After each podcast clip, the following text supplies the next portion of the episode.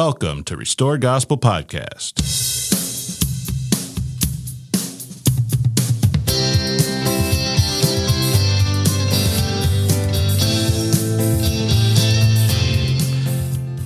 Welcome back. I'm Mike Barrett. I'm Corey Stark. There's only so many ways you can say that. I know, but you know, you Trying can to- introduce me next time. Corey, we are two friends. What do we do when we get together? We just love getting together, and I think we talk about things of eternity, and we talk about things of life, and we hope this all resonates with who's ever listening. Thank you for joining us. That's right. We we used to have casual conversation at Starbucks, and of course, I haven't been able to sit down there for eons since COVID. So we get together and have casual conversation about, like Corey said, things of eternity. And we welcome you just to listen in on that conversation and reach out to us whenever you want. And um, we always appreciate feedback. What do we? What are we going to talk about today, Corey? I know we talked a little bit about smoking turkey because we just went through. I don't know when this will air, but Thanksgiving was just a few days ago. What uh, um, your turkey turned out pretty good. Yeah, yeah, it was good. We've enjoyed enjoyed some good food and family time, so it's all been good. But um, Corey's surpassed me in the uh, jerky making. Oh, my gosh. realm! It was so good. He so you guys some- can't see this, but every time we get together, I think lately, anyhow, Mike has a little plate for me, or I I have a little bag for Mike, and uh, we we make jerky at home, and then we come share it. We take like two women with our recipes exchange. I know. Yeah. When you showed up in the apron, it was a little awkward, and I said, "You don't have to do that." Uh. I realize. well, it's like, so how much garlic powder do you use, Mike? yeah, I put just a pinch of my, swirl my finger around and give it some sweetness, Corey. Oh, that's good. hey, um, I am excited. I've been uh, adding, been working in the background on stuff for for a while. That's slowly making its way to Restore Gospel. But um, I've got a new little section, and by the time this airs, there should be quite a bit there. Um, I just want to give it a little plug. If you go to Restored Gospel, um, you'll see along the top title Hebrew Words of the Book of Mormon. Uh, maybe that's not the best description of it, but this is what I'm enjoying. It's reading the Book of Mormon, and you'll find a word or a phrase, and sometimes it'll be a common word, or sometimes it could be an uncommon word or phrase, and then finding, usually en route, looking up other things, that that word was especially used in the Book of Mormon, and it came from the Hebrew, and it's used in the appropriate context, better so than in maybe even Yeah. the King James Bible. Because growing up, I heard the criticisms of the Book of Mormon was like, well, look, this doesn't even match the King James Bible, and and why, you know, why would you do that? And you can't even get it right. It's not, you know, coinciding with the word we already have, things like that. But boy, every time you bring these out, it's like it's it's a uh, validity. It validates the fact that it. It wasn't just a young boy making this up. That that there was wisdom and purpose beyond anything he could know. Oh, that, oh that my gosh. validates that this is a divine book and the message can be reliable. Yeah. That's the that's the main thing that we can rely on the message because it is it is divine and it has power. Yeah, and you know some of these things are just internal truths, and they're not things that um, like Joseph Smith in his day ever advertised or even understood. I I'm convinced to that. Joseph probably yeah. he had no idea. Um, these are these are things. So Hebrew, you know, we, we believe that the Book of Mormon, according to what Nephi said, was was written in a Egyptian sort of letters with the mindset of the Hebrews. That's what Nephi introduces in chapter one. He said, I'm writing in the language of the Egyptians and the learning of my father. Well, his father was part of this Hebrew culture. So when we get these words that have been divinely translated into English, um, there's a good chance that the best words have been translated, or, or the words have been translated probably most appropriately into English if it was done by the divine. Here's here's an example, and you you can find this. This is at Restored Gospel under this Hebrew words. The word merciful, Mike. If I would say, hey, what does the word merciful mean to you? Oh, that uh, I have the power to place judgment on you or to punish you or to treat you badly, but I'm going to choose to delay that and instead give you grace and mercy or kindness, something to that effect. Yeah. So, so define mercy, merciful without using the word mercy in the sentence because you just did that, and your English teacher doesn't allow that, right? she never liked me. Oh no, that's all right. all right, I'm letting you off the hook. But here's the interesting thing. So just just a couple weeks ago, I'm watching this Jeff Benner YouTube video, and Jeff Benner is a modern day nice guy, Hebrew scholar authority, American guy who's learned Hebrew on his own for the last 20 years, has been taking words from the Bible that were likely mistranslated or not perfectly translated and putting better English translations to them. And this has gotten better over the last, I don't know, 30, 40 years because in the days of King James, for instance, in the 1600s, Hebrew was basically a dead language. I, I, think we had kind of mentioned this a couple episodes ago. Even though you think, well, didn't the Jews always speak Hebrew? No, when they got scattered around the world, um, they started speaking languages of other cultures right. and other other kind of Yiddish and things evolved from this. It wasn't until they went back to Israel when they said, "Hey, let's officially make Hebrew the the language again." Well, at the same time, the scholarly aspect of understanding Hebrew was sort of lost. When the King James Bible was written in the 1600s, you know, King James commissioned some Hebrew and Greek scholars, but they weren't necessarily perfect in their understanding. Okay. Yeah, and today we have uh, so many versions of the Bible: NIV, NLT. We had the HCSB, the Holman Christian Standard Bible, which now is just the Christian Standard Bible. And when I listen to some of these more uh, modern uh, podcasts and things, they will grab translations and they'll and they'll stop and they'll read the word and it'll be a different word in each one for like faith or for you know mercy or anything like that and I think that's good. And people say, well, that's confusing. Which one is it? Well, because language evolves. And, and Tim Mackie said the other day, he goes, it's supposed to be a translation, not just an old word that has no meaning now. That's the that's the goal of a translation is to place something in language that's being used today so that our minds hear the word and it goes to the right intent. Yeah, yeah. And so this word merciful this is beautiful because I loved your definition because it actually is just like mine. And and for both of us the true meaning of the word merciful had something very concrete behind it which the english word does not transmit to our minds. You know what the you know what the original hebrew definition for to be merciful was? It's this to be wrapped in arms for protection Mm. Now that paints a picture, right? Now to be wrapped in arms for protection. Well, so this is interesting. So you read merciful appears in in the Bible in many places. Uh, Psalms 103 verse 8, for instance, the Lord is merciful and gracious, slow to anger and plenteous in mercy. So there's a little parallelism there, merciful and mercy used, but this this idea so the Lord wraps me in His arms uh, for protection. yeah. So here's here's the beautiful thing, and I'm going to read uh, directly. Jeff Benner has a, a, couple websites. One of them is just uh, mechanical translations, where he takes the original words and he's created a dictionary. And, and I've got a link to this. his Uh, his ancienthebrew.org website. It, it, just to bring up what you said before when talking about words, that's important is when we talked about English and uh, Hebrew. Hebrew words paint like an action or a story, like like when you use the pencil analogy. Maybe we should bring it up again. How how would I describe a pencil? It's a yellow piece of wood about eight inches long. And whereas from the Hebrew language, it would be an action, like it's uh, it's a device that um, that leaves a mark on paper to record your thoughts and feelings or to give direction. Yes, that's more practical, in my opinion. Yes. Other than just this two dimensional, okay, I have a picture in my mind, but that's showing you the, its purpose and what it. And so when it comes to the Hebrew mind, like when I hear mercy, I think of you know grabbing my friend's hands and and interlocking them and playing that game and who can bend the other person's fingers and I didn't and think of that. slip go, the thumbs and uh, crank on that pinky and then you hear mercy so that you stop being mean, right? Oh my gosh! But that's the context that we grow up in.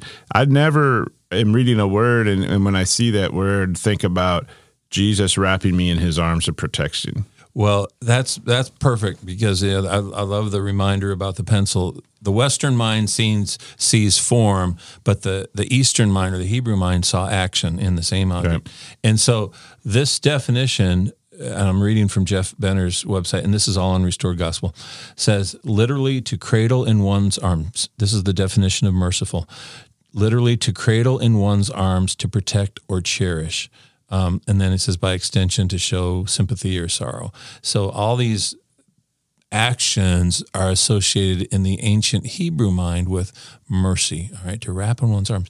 Well, what's interesting uh, is that, you know, Strong's Concordance wasn't written until 1890 and, and it was unavailable to Joseph Smith. I mean, Strong's Concordance is sort of still the go to of our day.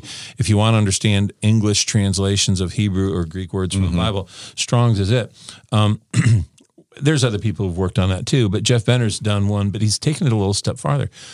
Well, this and, and and let me just throw this out. Strong's didn't always get it right either. He was doing the best he could, but I, and I'm not criticizing that at all. I'm just saying knowledge evolves, and some of these things that uh, you'll find if you read some of this Hebrew writing is some some words they'll still say meaning unknown. There'll be a word that exists somewhere, and they're not exactly sure what it meant.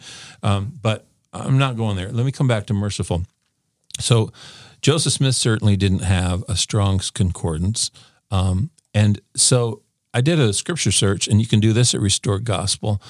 You can search the Book of Mormon uh, at the same time with the King James Bible. And that's an interesting search because sometimes that will reveal, hey, this word appears only in the Book of Mormon and it doesn't appear in the Bible. And then that can lead you on to other discoveries, or it could be vice versa.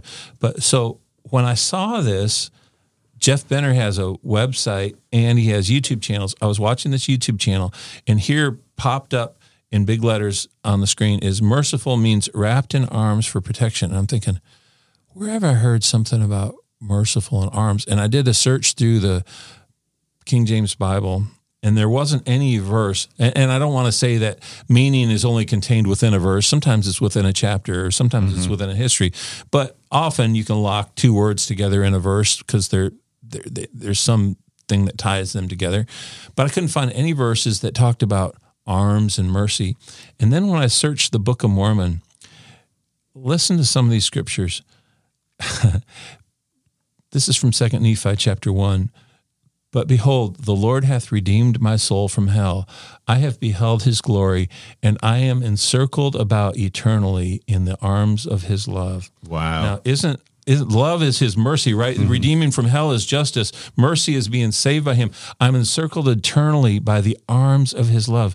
Now, that that's a phrase that's that's familiar to me because I know the Book of Mormon. But yeah, encircled about in his arms of love is very. That's just a different description. Yeah, and so this brings up another subject, and I've got more scriptures, but I want to throw something else out.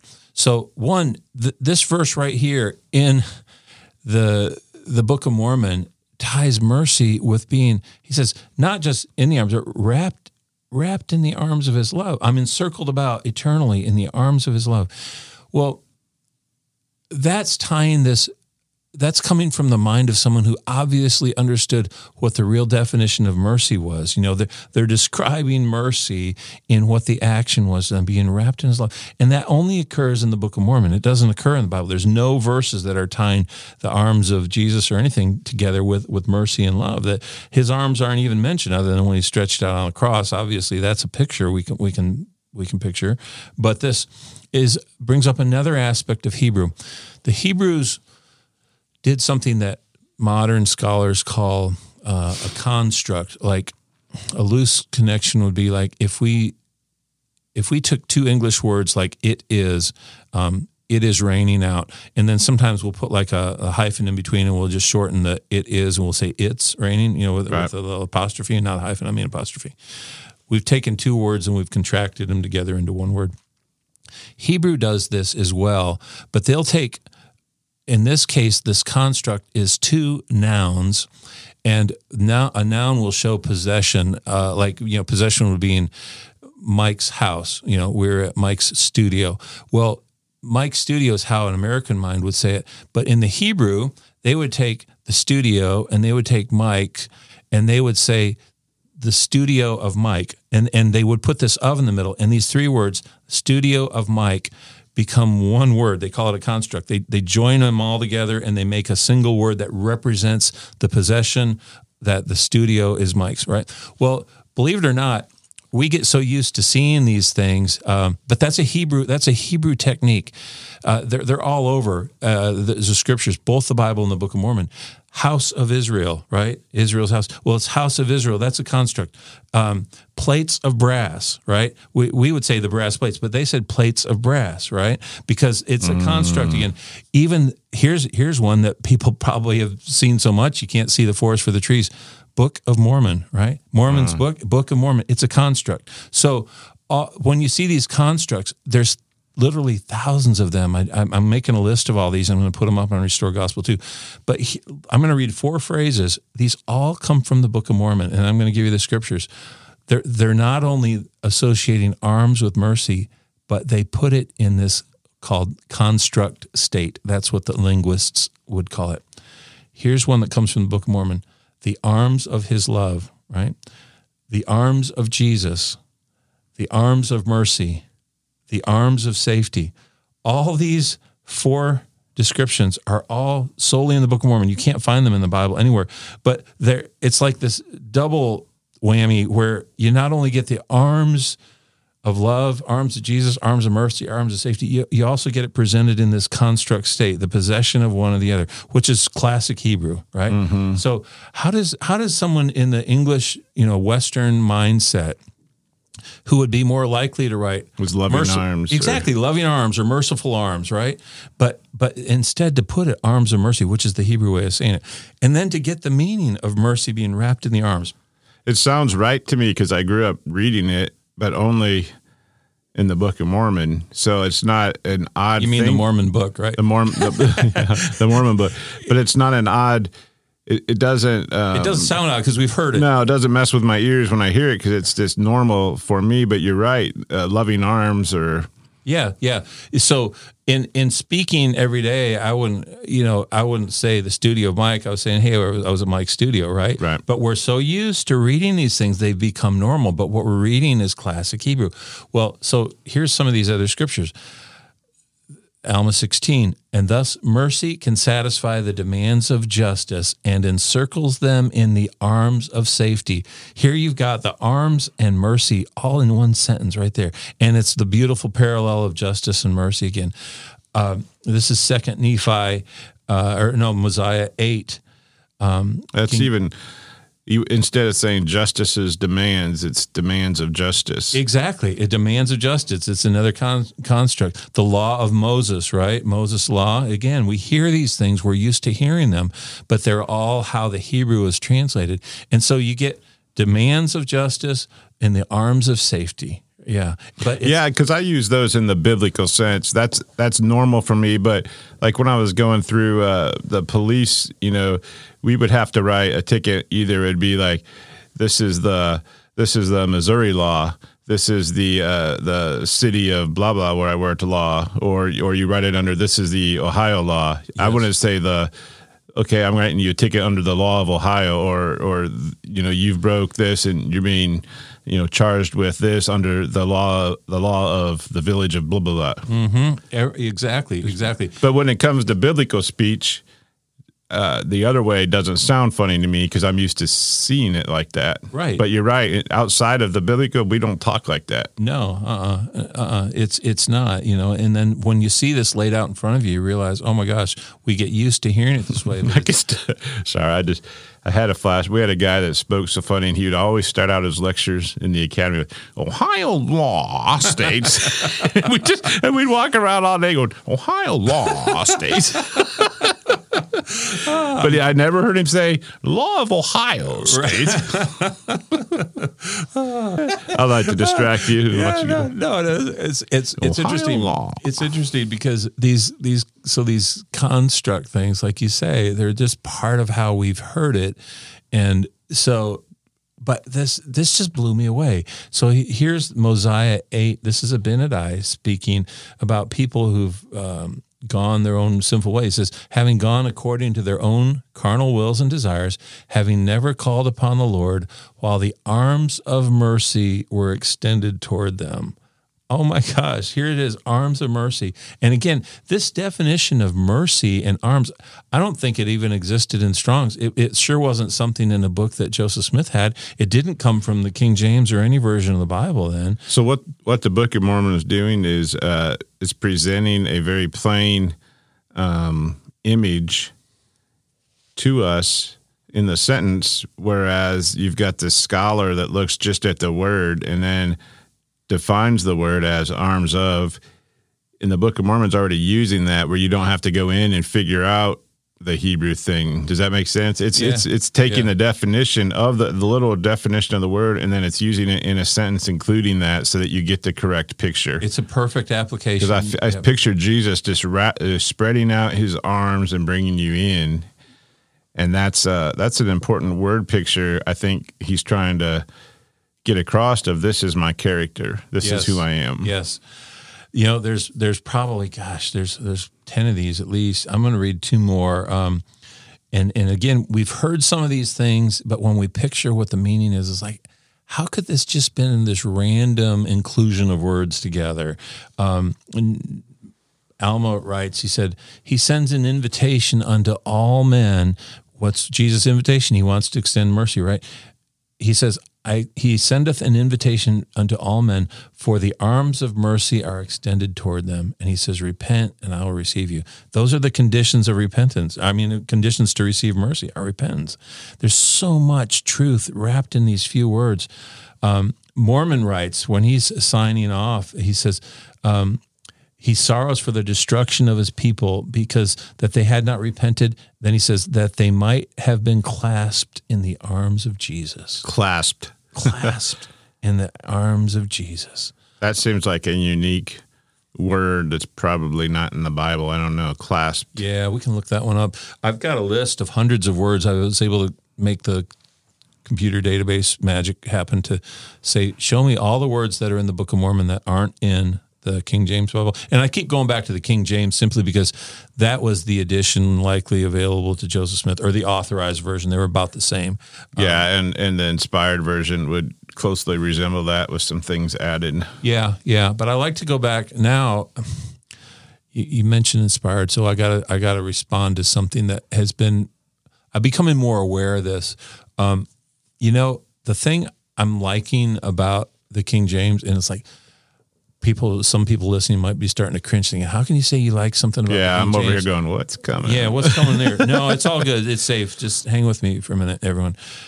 The thing I'm liking about it is that when you compare it to the Book of Mormon, the Book of Mormon shines times 10, right? Mm-hmm. And so for someone who only knows the King James, when you come back to the Doctor of the Book of Mormon, it's like, hey buddy, let me let me show you, let me let me lay this out in plainness for you. And let me show you those words there that are a little jumbled and confusing. Let me show you how it's spelled out so clearly here. That's what I'm liking because I'm realizing we've got a great missionary opportunity. And and you know, the LDS church, for certain reasons that I'm not going to get into, chose not to make the inspired version as their official book, even though they call it the Joseph Smith translation. They still read it, but they don't use it as their missionary tool. And there might be a little actual wisdom in that, but I don't even want to get into that debate right there because, you know, to reach people, you know, you, you're coming at the same level. Uh, I, nevertheless, what what I'm getting at is that the King James side by side of the Book of Mormon makes the Book of Mormon shine. That's that's that's why I'm trying to study it and understand it, so that to have the conversation on the doctrine that the Book of Mormon has is like it's eye opening at that point. I wonder if some of these um, later translations use words more similar to the Book of Mormon, like arms of, you know, and, and like some of the. Mike, Mike, Mike, would you like me to read one other word? I've got a two. I've got a bunch of them here. Yeah, yeah. No, this right, is so awesome ar- stuff. Arms of mercy, merciful arms. So here's another one. You talk about later translations. Um, you can find this on the internet, but there are a lot of people who say you can look up mistranslations of the Bible, and you can find lots of people who have their their lists, and some of them might be scholars, and some of them might not be. So you you can't always trust that who's ever got an internet site is an authority, right? Yeah. But and that's that's with anything now. So we have to realize that you know we we can always find something that agrees with our opinion, but whether it's really true or not is the question. So different translations. All right. Um, the Book of Mormon. Well, let me read a book, uh, a scripture from the King James Bible in Acts. Acts 2, verse 24 states this Whom God hath raised up, having loosed the pains of death, because it was not possible that he should be holden of it. All right, a little bit, a little bit awkward, but it's it's jumping in the middle, talking about Jesus being raised up, but it says this term: He was loosed from the pains of death. Now, if I would say, uh, Mike Barrett, you know, define the word pain for me. You know, what what would your re- response be? It hurts. Yeah, something hurts, right? Something hurts, right? Because it wasn't possible. Well, so I, I just found this, and this was again looking up something and looking up something else.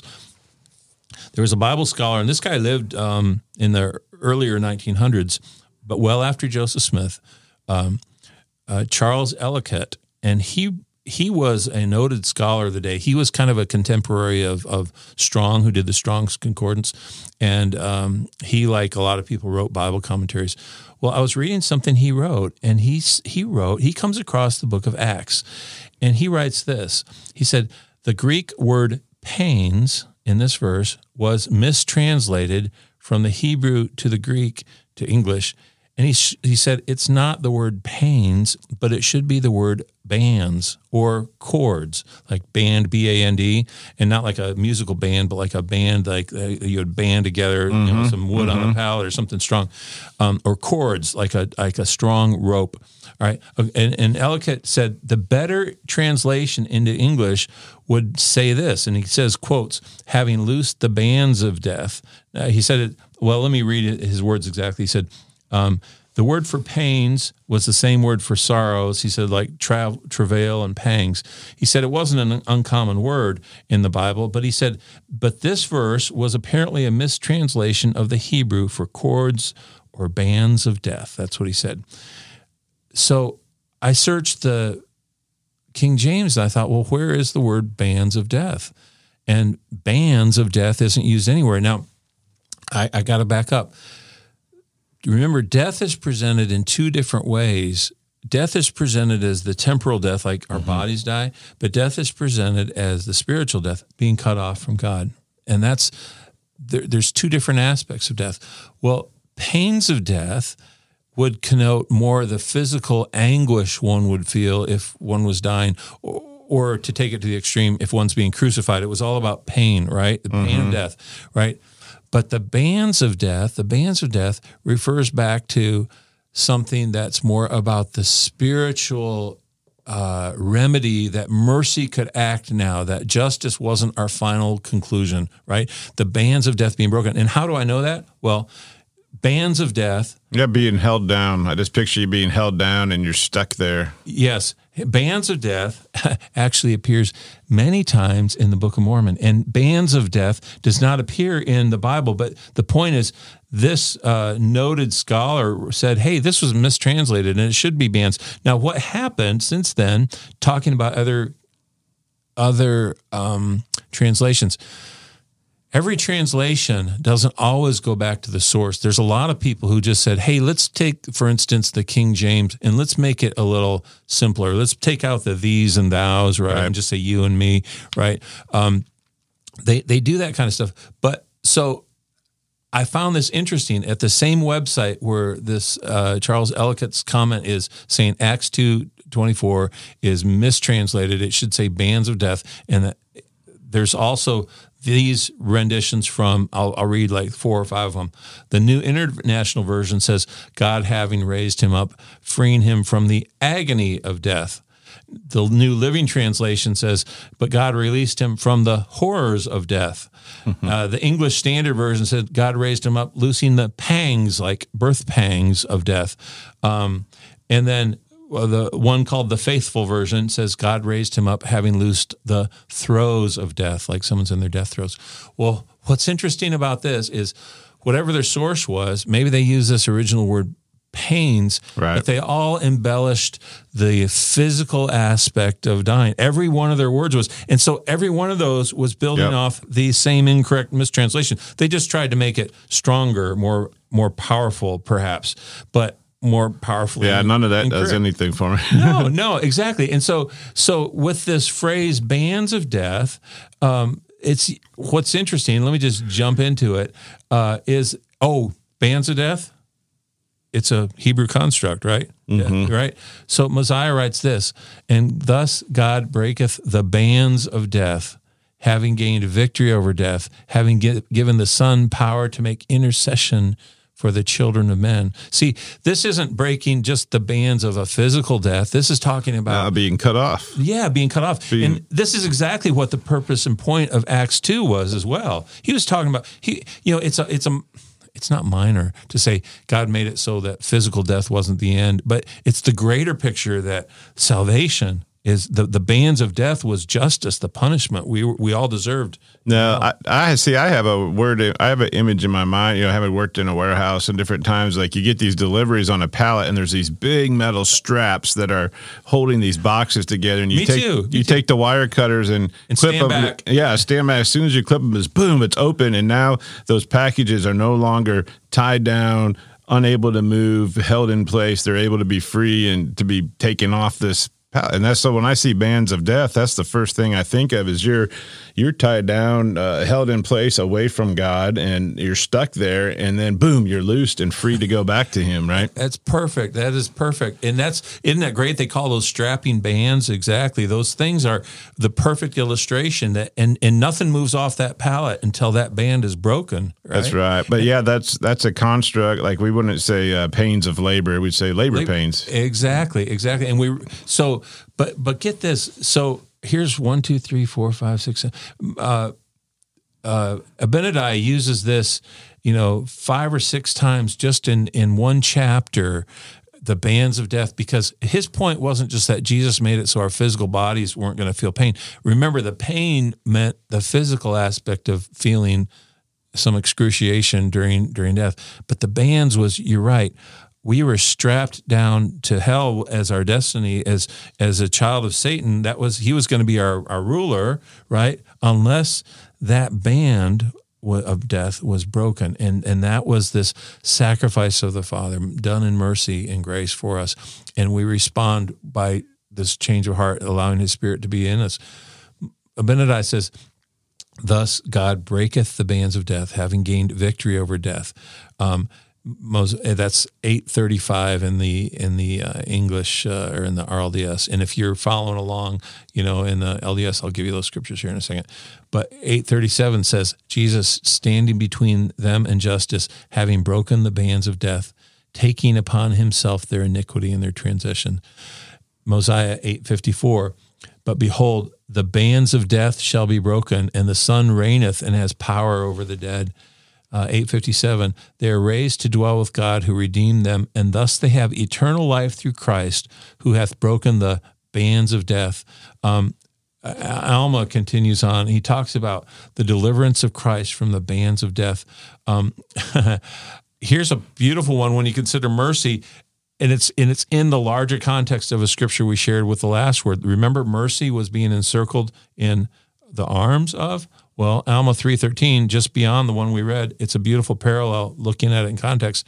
But three thirteen says, "Yea, they, the sinners, were encircled about by the bands of death and the chains of hell, and an everlasting destruction did await them." So Alma's making the perfect contrast of the arms of mercy encircling those who come to Jesus, and the bands of death holding those who don't come. And it's like, I mean, this is on parallel levels. This is on perfect Hebrew, and none of it's in the King James Bible. I mean, not to knock it, but it's not there. How Right. could how could Joseph Smith have guessed at these things? Ah, that's and what does that um so I like the intellectual part of this, the just because it tends to lead towards the not that I need more proof, but the divinity of the Book of Mormon. It just completely continues to add up evidence after evidence that it's uh, not a man-made book, but it was in God's wisdom. But there's also this element of the character of God, and how does this affect my relationship with Him and the trust that I put into Him and the knowledge of His character and who He is and do I want to come to him more? Do I want to be with him? Do I want to repent? Do I want to change? When you know that he's there and that he can help you and that he can help you to not be cut off from him and that's his desire and work, it's it's like this ever opening invitation to change and to come to him and I'm here and I want to encircle you in my arms and I want to break the bands that are holding you and, and that you struggle against, you know, those those enticements to sin. That's those are the bands of death. I mean, what what are the bands of death? I mean, at, at some point it's yeah, you're in this existence away from the presence of God, but but right now the bands of death is our is our flesh, is our propensity to sin, is our our enticements that we're continually led away uh, from truth and from righteousness to do those things after the flesh and he has the power to break that and to encircle us in his arms. And that's an invitation, I think, that should give us hope and um, something to ponder on that that is that is our creator and who he is. He wants to put his arms of love around us. I mean, you're you're you're getting this great picture of a parent, aren't you? A, a, a, a earthly parent, a earthly grandparent, a a spouse. Um, he's using all of that imagery Exactly. And putting it on himself like this is the God that created you. You know, I'm I'm I will have to punish you based on your choices because you can't be with me because I'm holy, but I really longed to make you holy and to allow you to be with me and enjoy the measure of your creation. Mm-hmm, mm-hmm. And that's always my intent. And um, we have to keep that in the forefront of our mind because that's what I think inspires us to repent. Yeah. And you know what? I'm, I'm coming to this opinion that when I'm reading the Book of Mormon, something you just said triggered a thought. When it says he has to punish us, you know, it's what I think the Book of Mormon teaches on a on a really profound level is he's he's warning us all along of the inevitability of the pain that we will endure, that we'll afflict ourselves with when yeah. we have been cut off. Right? Like that's a more yeah, that's a more uh, legitimate point on. As soon as I said punish us, you get that picture of this God just waiting to bring down lightning upon the head of the wicked. But yeah, he's warning us of the punishment that will exist that we'll bring upon ourselves by not choosing him. Yeah. Like it's already there. It's, it's, it's waiting to happen. That's what it means that hey, we are in the grasp of justice. That yeah. was the inevitable outcome. The grasp of justice. See another construct. Yeah, justice grasp. Yeah. Yeah, yeah. Eh, that yeah, I just I love this stuff too, Mike, for the same reasons. It's like it it brings out it, it, brings out things. Joseph Smith never talked about this or preached, and it's like I don't even want to put this in terms of Joseph Smith, but just for what it is, it's like how do you come up with this stuff where scholars are saying no, that was mistranslated, and then you flip to this other book and you find it's not only does not only does the phrase exist, but it's used in the perfect context of the meanings of the words, right?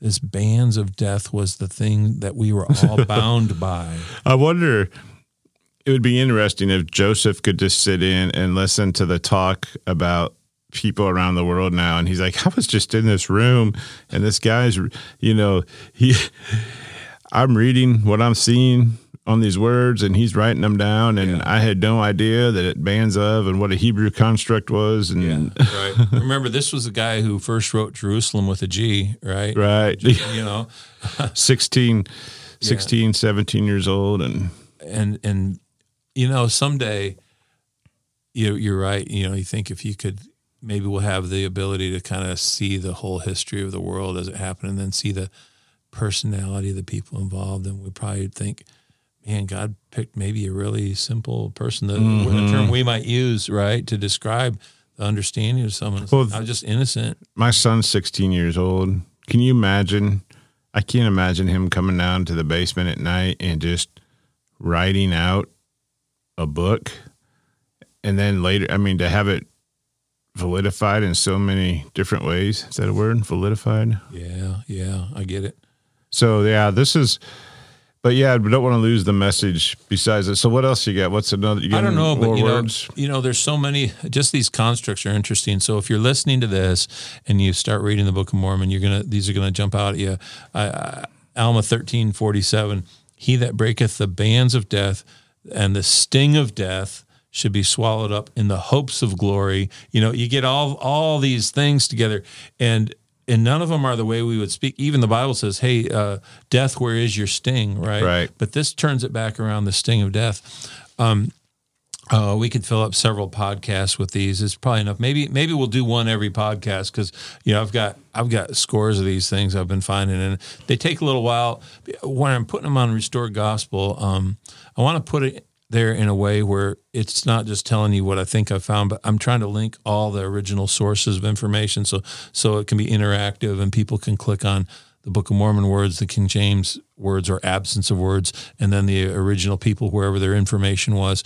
Um, one one other word I'm I've been working on even just this morning was um, a word nothingness, and the, the interesting thing about that was I I purchased a Jewish Bible earlier this year. Uh, in fact, I emailed Jeff Benner. Uh, not that he and I are buddies. I wish we were, but he responded to my email because my question was, "Hey, if Oh, he want- did. yeah, I, I I I emailed him just with a question. He says he takes questions if they're short and to the point. Um, so I said, "What you know, Hebrew slash Jewish Bible would you recommend?" Because I know there's various ones. I wanted one where it had side by side Hebrew. I can't read that stuff, but the but the Hebrew scholars' English translations of their Hebrew is next to it, and and it's unlike reading the King James. It's it's it's it's modern, but it's different. Anyhow, what word was it? And I'll save this one for the next time. Is nothingness. I, I didn't find it available on the internet, but I was reading so in this Hebrew Bible through Isaiah, this Jewish Bible with the English on one side and Hebrew on the other, and I came across this word nothingness, and I thought, where have I heard that? Well, I searched the Book of Mormon. Great is the how great is the nothingness of man. Well, nothingness isn't even a word that yeah, it exists in English. It's sort of this concoction. You add nes onto something, but it's not a word we would say. We might say emptiness or void or something, but not nothingness. Um, it's it doesn't occur anywhere in the King James Bible, but I found once again it does occur three times in the Book of Mormon. Now that's not even a common English word, right?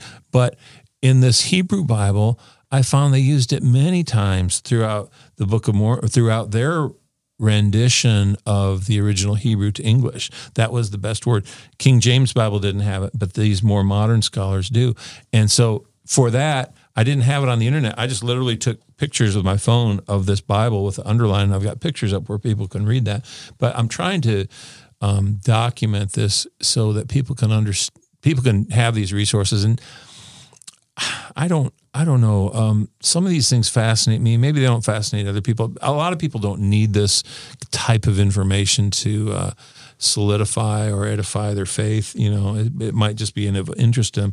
But to me, where we're at in life is like, oh my gosh, how could anyone have guessed and made this up? Pick a pick a word that kind of exists in English but no one ever uses, and then use that appropriately three different times in the Bible and have it agree with the Jews' rendition of the Bible. How do you do that?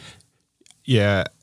And I believe when, when you're reading the scriptures now, as you study this, you start to read them differently. I, I'm at, well, I know you do because you share it with me. You read it differently. You see the message differently. And I think there's wisdom in being trained how to read the scriptures. We don't, you know, to sit down and read them as a novel or as a some rest, you know, Western, um, oh, society that we've learned to read things in. There, this is a different type of literature. Um, and yeah, it's been translated into words that we recognize, but as far as meaning, and you know, I saw someone the other day put up on Facebook, how do you diagram this sentence? I think it was a Hebrew. You know, the the object and the meaning and all of that is is different in the way they in the way they wrote. Uh, the other thing, Corey, I was thinking I of. got to throw something in there, Mike, because I just read this one. To your point, John Steinbeck's late uh, widow went to Japan after his death, and one of the Japanese citizens came up to Mrs. Steinbeck and said, "I just loved the work of your late husband, The Angry Raisins." and, and, and the point it was the angry raisins. It's the words are the grapes of oh. wrath, right? the grapes of wrath. But in their culture, that's how it translated to them. Just looking at the words, and we have to realize, un- whether we realize or not, when we're reading Hebrew that's been translated to Greek, that's been translated to English, we're sometimes re- reading words that say angry raisins. You know. Yeah, and Sorry, I didn't want to cut you. no, no, but as as you pointed out, the the writers of the Book of Mormon, you know, left. Some of them left two thousand years before um, Christ. Uh, some of them came over here, you know, six hundred years before. But they weren't involved in a culture that took them and assimilated them in, and then they came back out of it. And and as you said, the Hebrew across the sea in, in the area of Israel, those those tribes were taken captive and kind of assimilated into culture and came back, and so now their own people are are um, studying their own language and learning the uniqueness and the original intent and going back and and this is all coming to light at the same time. And yet there's this whole other group of literature across the sea that never experienced all of that. And so they're it's basically the hebrews are coming back to the language that's already present that was more original in the book of mormon. Is that correct? Exactly, exactly. You know, this is something that is one of these, and it's all lining up. It's all lining up. For instance, sometimes it's not just the phrase exists, but where it exists in the Book of Mormon. I just found this out recently. You know, um, the term it, "and it came to pass." You know, that's used a lot in the Book of Mormon. been mocked by Mark Twain. In fact, he's Yeah. the one who said, "Hey, if you took out all the phrases and it came to pass, all you'd have would be a small pamphlet." I think that's what his comment was of the Book of Mormon. Well, if you look at where the phrase "and it came to pass" occurs in the Book of Mormon, it's used much more frequently in the early writers by Nephi and so and his brother Jacob.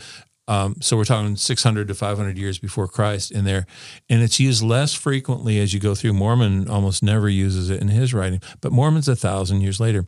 Well, where you find it heavily again, even more so in Nephi's writings, is in the book of Ether, the Jaredite record, which was written 2,000 years or so before, well before. Well, and then and it's like and it came to pass everything and it came to pass and it came to pass. Well the reason this is fascinating is because this phrase and it came to pass follows the same evolution in the bible. The earlier writers like in genesis and exodus and all, well in that story you find and it came to pass throughout the bible. But as time goes on it was a phrase less used. And you see the th- same thing in the bible.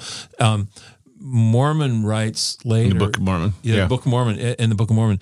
Um, so both of them, the the phrase kind of loses its impact in the writing and society. The earlier writers used it, and the later writers didn't. But um, what I was uh, going to add to that was this whole. Uh, uh, thing of the Hebrew is that Mormon even writes, he said, Hey, um, he's talking about if we could have written specifically in the Hebrew, we wouldn't have had imperfection in our writing, but the Hebrew has been altered by us as well. You see this admission that the language has evolved. How would someone again like Joseph Smith know to use? And it came to pass. Only use that in the earlier, older portions, but don't use it in the in the later portions because people weren't using that around the world. How do you get something like that? You know, and do it right. I mean, it, it becomes mind-boggling to me. You know, Yeah. I don't know if anyone's ever written a book on all of these things. I know there have been some some things out there, but the evidence uh, when you get away from all the polygamy and uh, you know, oh the the stone in the hat and all of these things that have been used, and you just look at the product, the literature, it continually reveals itself in new ways of its authenticity yeah, and that's very hard to people i mean that's that's the questions i would ask. Well how did he do this? Based on the the knowledge coming forth from the hebrew people themselves now. How did how did he get that to all line up? I, I exactly, and and and it comes back to um, even this summer when I was with the interns and just uh, talking in, in our classes about a, a new way, not a new way, but a, a way to read the Book of Mormon where you look for the parallel words, and all of a sudden this became a, alive uh, to to everyone in the room, and, and I can still remember one of the interns just saying this is so cool. You know, just emphasizing because it's like you see it in a different way, and it's like the meaning comes out in ways that someone finally said because these interactions of the parallels were one upon another upon another. They said, "How could someone just make this up?" And finally, someone said, and they answered the question. They said, "Only if it was inspired. Only if it came by the divine. The human mind can't can't work this way." And when you look into these things, you just realize, "Oh my gosh, we have this treasure in our hands that could have only come from God. Couldn't have come from any other source." What can we do with it, God? You know, you mentioned something else to, to start thinking this way. I it's been a project of mine just recently to start praying, Lord, if you inspired the minds of these people. They they weren't necessarily born with this, but maybe part of it was their culture and their training, but yet these are your words to them, not just their words they invented. Teach us how to understand like you taught them to understand, you know, because you're right. There is a different level of understanding and I think we can ask for it. I think we're supposed to ask for it. And it's not just to become scholarly or try to be heady, high minded, deep uh, philosophical, you know, thinking of the, the, nuance of words and miss the point of the meaning of life, you know, because people can go down those paths right. too. It's not for that, but it's just in the end, what surfaces is this plain truth, this plainness that's been here all along. Do you know, Corey, what this reminds me of? As you were just saying that just now was um, our last episode, and we talked about the different culture. Are you ending this right now? Oh my gosh, keep going. I'm sorry. we talked about the culture, uh, the difference between uh, us greeting each other here in America with a nod, and, and someone who just barely even got an email from your wife embracing her when she saw him, and yeah. that's kind of how we need to be careful as Westerners when we study this literature and study the Book of Mormon that it doesn't become this task oriented and we move on, but that we embrace it with open arms and pull it in eh, eh, for its purpose and yeah. really. I think that guy was realizing what the treasure was was the person sending him the emails, not the email. Yeah, amen. And amen. so, and and the purpose of all this is so that you know we walk home to Him. Right? That's right. Until next time, keep walking each. Oh no, no, I can't say no, that. you can say it. I'll let you say it. Go ahead, Mike. Until next time, keep walking each other home. Amen. Thank you and God bless.